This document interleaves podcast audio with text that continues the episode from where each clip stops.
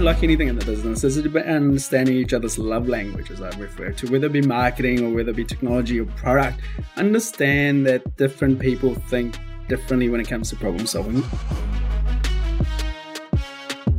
This is Reveal, the Revenue Intelligence Podcast, here to help go to market leaders do one thing stop guessing. If you're ready to unlock reality and reach your potential, then this show is for you.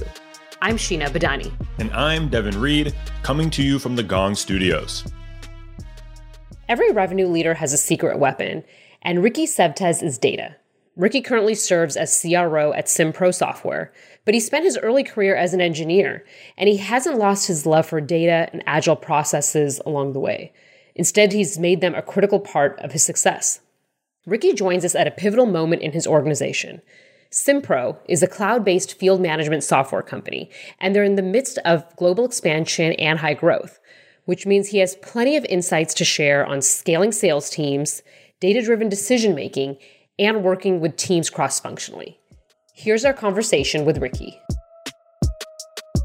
So let's get into a little bit of your background. You know, t- today you're CRO at SimPro, but you didn't actually grow up in sales like a lot of traditional CROs. Um, your background is actually in engineering, which is really, really interesting. So would love to just hear how you think your background, engineering driven, helped prepare you to run sales org today.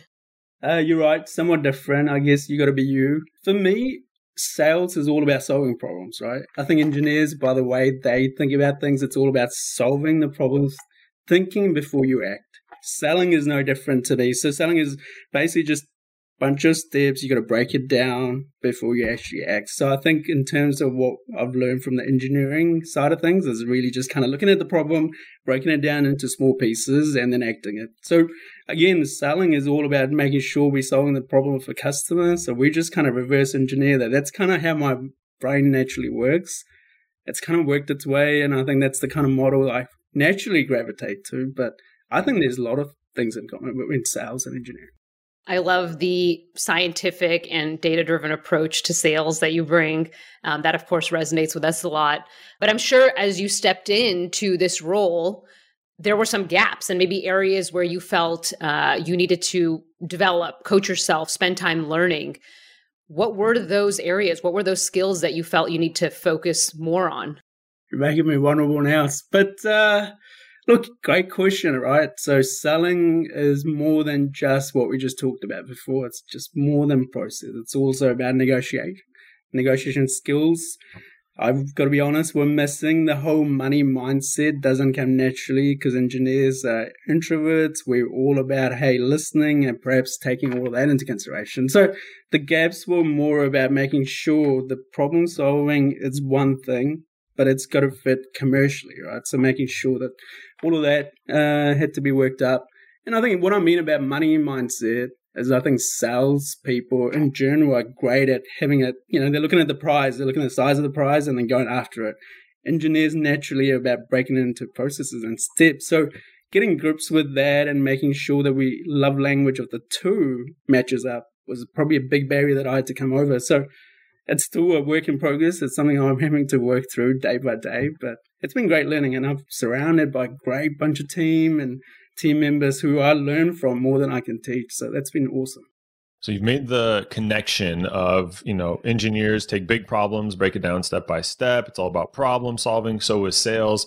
So my question is almost just going to disregard that in a way and still dig in for a story here. Because Ricky, I've never worked uh, in all my years of sales worked for a, you know, sales leader who comes from an engineering background. So I'm curious, do you have a time where maybe you solved a problem differently than a traditional sales leader or maybe a traditional sales background or approach would have? Look, for me, it's all about peace, love, and data driven decisions. I think what Sheena just mentioned earlier, right? So, you know, obviously being an empathetic uh, leadership is hugely important in any type of leadership skills, but going to data, that's my source.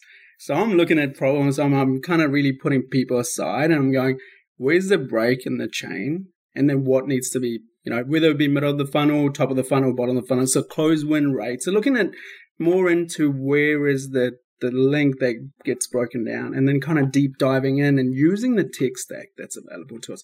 So fortunate now, too, like leading a team in this era where you're surrounded by great technology, you have the ability to actually dig deep.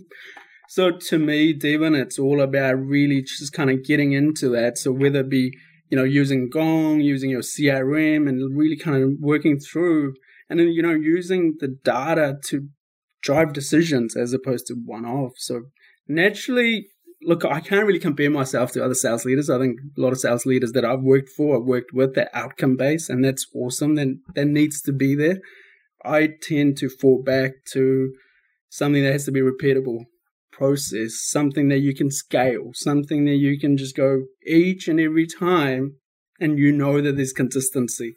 So being inconsistently consistent doesn't really work in sales, as we all know. So I flip the script and I just go, hey, if we just run it A to Z and we run it each and every time, you can scale that model. You can pass it on to however many reps and sales leaders. So whichever problem it may be, even whether it be sales or technology or whatever purchasing you're doing, I just fall back to that. I like it. To- totally makes sense. When I think of kind of an engineering driven approach, I think about experimentation and testing to see what works and then scaling. Uh, so I'm curious if you have any experiment driven culture to your org. A B testing, I'm a huge fan of. It's something we do quite often, especially with the global scale of our business, right? So, what we may do at any given time is try something out in a particular market on a smaller scale and then refresh it, fine tune it, and then work it up. So that's kind of been our method to success or madness, depending on how you look at things. So a lot of A B testing and every part of the way we do things that's kind of embedded into our culture and DNA. Sheena, so whether it be we're going to launch launch a new campaign, whether we're going to now do this or change the way we do things, we always like to try things first, as you said. So again, falling back to engineering way, a lot of it was about experiments, a lot of it was about getting to the point of perfection. However, before getting there, there was a lot of failures, there was a lot of breakdowns. So we like to learn from our failures and then get to a point where it's repeatable and scalable, as you say. Are there any of those failures that you can tell us about? That's our favorite, Ricky. Uh, yeah, absolutely. Depending on how long you've got. Look, uh, many. We've tried in the way that we've sort of restructured our business. Sometimes we've got that wrong in terms of perhaps focusing too much on the inbound versus outbound, getting that right per geo is hugely important. What necessarily works in one geo doesn't work in the other. So, you know, it's again taking learning and being adaptable and just actually being agile. I think a lot of people use that terminology, but not quite sure what that means. So for us, look, we tried there. We tried the whole inbound engine. Uh, that worked very successfully in this part of the market. Does not quite resonate with particularly the US market. So there, it's a case of blending the two, going into hybrid capacity. So there's been a lot of learnings along the way, but that really just comes to mind is that one thing may work here, but not somewhere else. That's a great point. And overall, the word agile is really came from a software development area anyway. And now we've kind of pulled that into the go to market side of things, like how entire teams can stay agile. But that concept was also engineering driven. Absolutely. Again, going back to we can learn a lot from each other, right? So I think engineers and tech co-workers are so detail orientated. So everything kind of goes back to what can be repeatable, how do you break down the barriers, then how do you work out a solution. So I think in many ways, I I know Devin said that he hasn't worked for any engineers, leaders, but I frankly do think the two have a lot in common than most people realize. Well, we're all about debunking misconceptions here. So happy to get taught something. And I'd like to dig into that a little bit more because, uh, surprise, surprise, I'm an extrovert, ex salesperson one of the things I had to learn to do was to listen better uh, because I always thought, hey, I'm a, I'm a good talker. I can I can really kind of talk my way into a deal, uh, out of trouble when needed. But I'm sure that's only one and probably a bit of a generalization, right? I think a lot of people assume all salespeople are extroverts. People assume engineers are introverts. In your experience, Ricky, what are some of the maybe less obvious things that salespeople and engineers can or have learned from each other? I think there's a lot of generalization in both ways, but great selling Devin, as you would agree, involves people who are technical, thoughtful, and focused. So, listening again, I think just going back to very generalization flavor here, They like to listen. Introverts love to listen. Engineers love to listen. But it's about gathering information, right? It's all about making sure that you're solving the customer challenge. Your job is to understand where they are and needs of what they need to, you know, fulfill in terms of, you know, what the actual missing point is. And then being successful in any sales process to me is about following through system processes, right? So I think if that's something the two I feel have got a lot of lot uh, in common. I also find that salespeople, the great salespeople, are all about having a rhythm. So it's having the disco calls, then having the demo script, and having all of that lined up. So to me, the two actually can learn quite a bit from each other. Some of the other things that come to mind is just, you know, I think people getting it done kind of mindset, just do it. People would like to just kind of, you know, strong work ethic, show results, and empathetic. I think that's uh, that's something that's common across both the fields. I'm curious how your background has impacted how you hire for your team. Are there specific qualities that you look for in new sales talent? A little bit like what you're doing to me on this call, to be honest, is like ability to think outside the box. Right. this is actually this is actually an interview, Ricky. I don't know if that this like is an uh, interview. I, I, I totally feel it. I I appreciate the opportunity. Look, I think ability to think outside the box, think on your feet, relying on your experience, being yourself, having the right amount of confidence and your own ability to deliver success, being yourself. That's I think that's been huge in, in terms of how we've interviewed, how we brought our hiring process into the organization. And people would just like to get it done mindset. I think that's been huge. That's been massive for us, especially when you're running a business like we do, which is spread across different geos. There's a lot of there's number of things that any business can teach anybody, right? But you've got to bring your own flavor. Otherwise, it does sound like as if you're a virtual assistant. So, to me, is like having your own voice, having your own say, bringing about that additional flavor. So, we rely heavily on people who just like to wake up, roll up their sleeves, and just get it done. Ricky, I know you have a global team. Obviously, you, you, mentioned earlier what works in one geo doesn't work in the next. There's, you know, trying to get tribal knowledge across people that are new to the org and bring new perspectives, right? You have folks that know context of the organization. How do you go about scaling sales excellence as you expand your team, uh, you know, scaling both in, in size and across geos? To me, it just comes down to tool people process. Going back to the triangle of making sure each one work cohesively. So we talked about developing a clear, repeatable, and sales process, which obviously can be amplified to no matter which geo you go into. Second thing, I think a lot of people talk about this implementing activity based selling. That's huge, especially in our field where I think a lot of times our sales naturally gravitate to outcome. For us, it's about setting up your team for lasting success. It's about ensuring that not only do you focus on your goals, but focus on activities that lead to those goals, that takes the pressure off reps and gives you know metrics to track. Obviously, to round it off, you need good technology that scale with you. That's huge important, like huge, huge important. I can't emphasize enough on that point.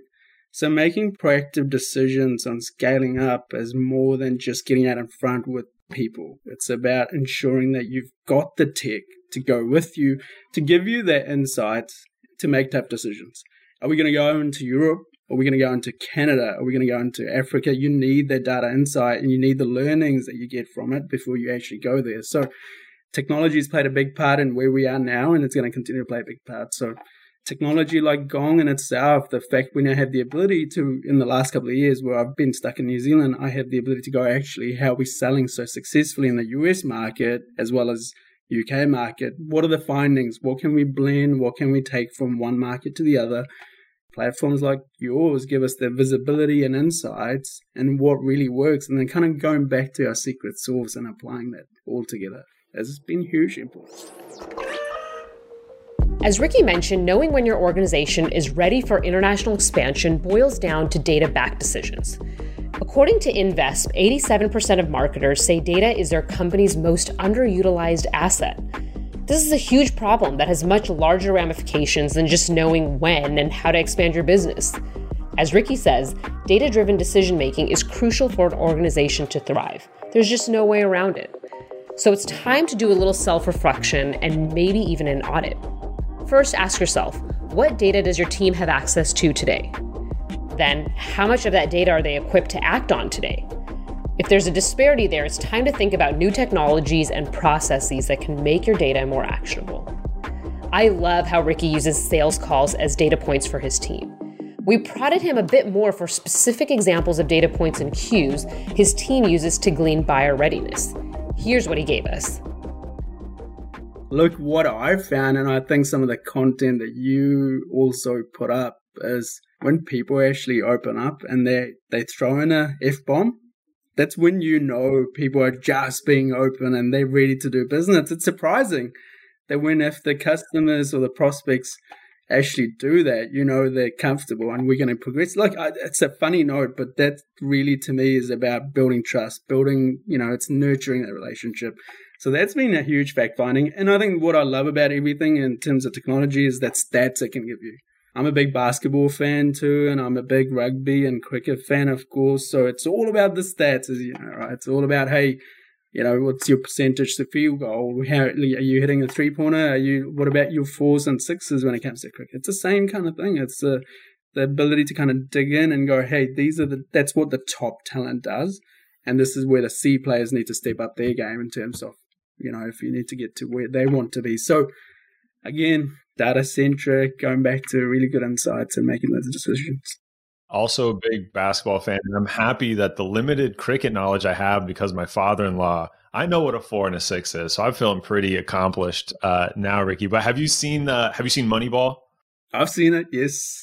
Yeah, that's a great one. If, if folks haven't seen it yet, that's like the best, uh, the, probably the first real what transition of like data and you know big data analytics into sports phenomenal movie. I just watched it again a couple a couple weeks ago. So applicable to what you're talking about, which is finding those pockets where you can win, finding the pockets where you're losing that maybe you're right, you know, right underneath your nose and you have no idea.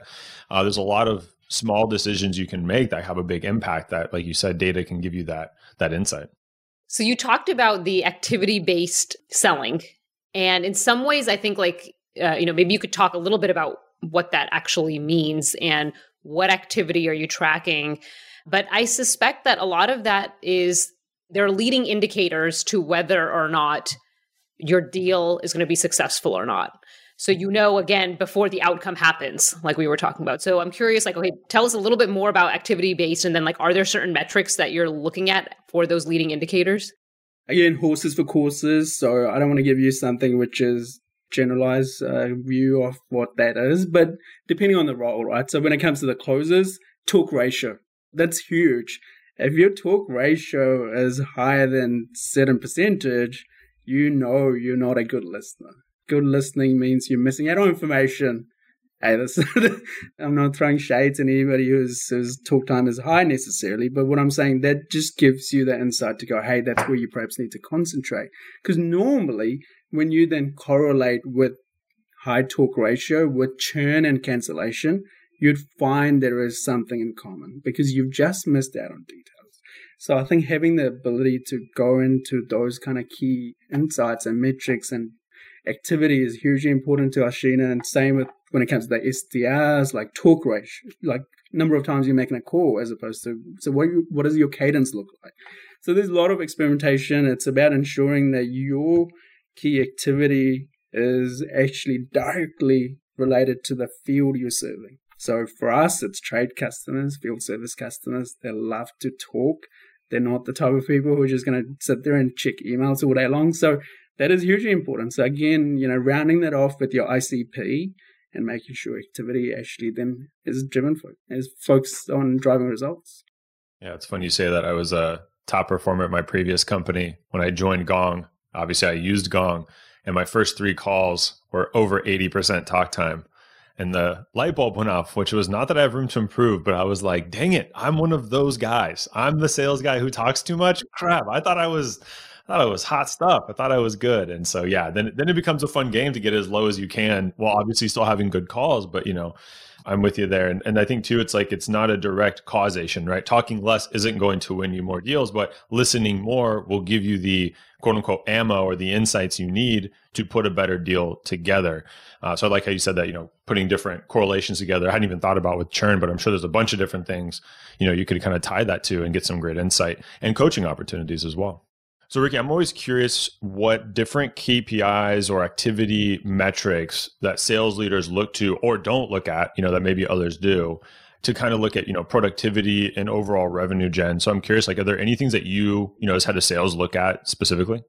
So quality over quantity is is one of the main things to really work through here for us, Devin. So I think you know whether it be number of uh, calls you're making as a SDR or BDR, that's not necessarily that's not the it's the touch point.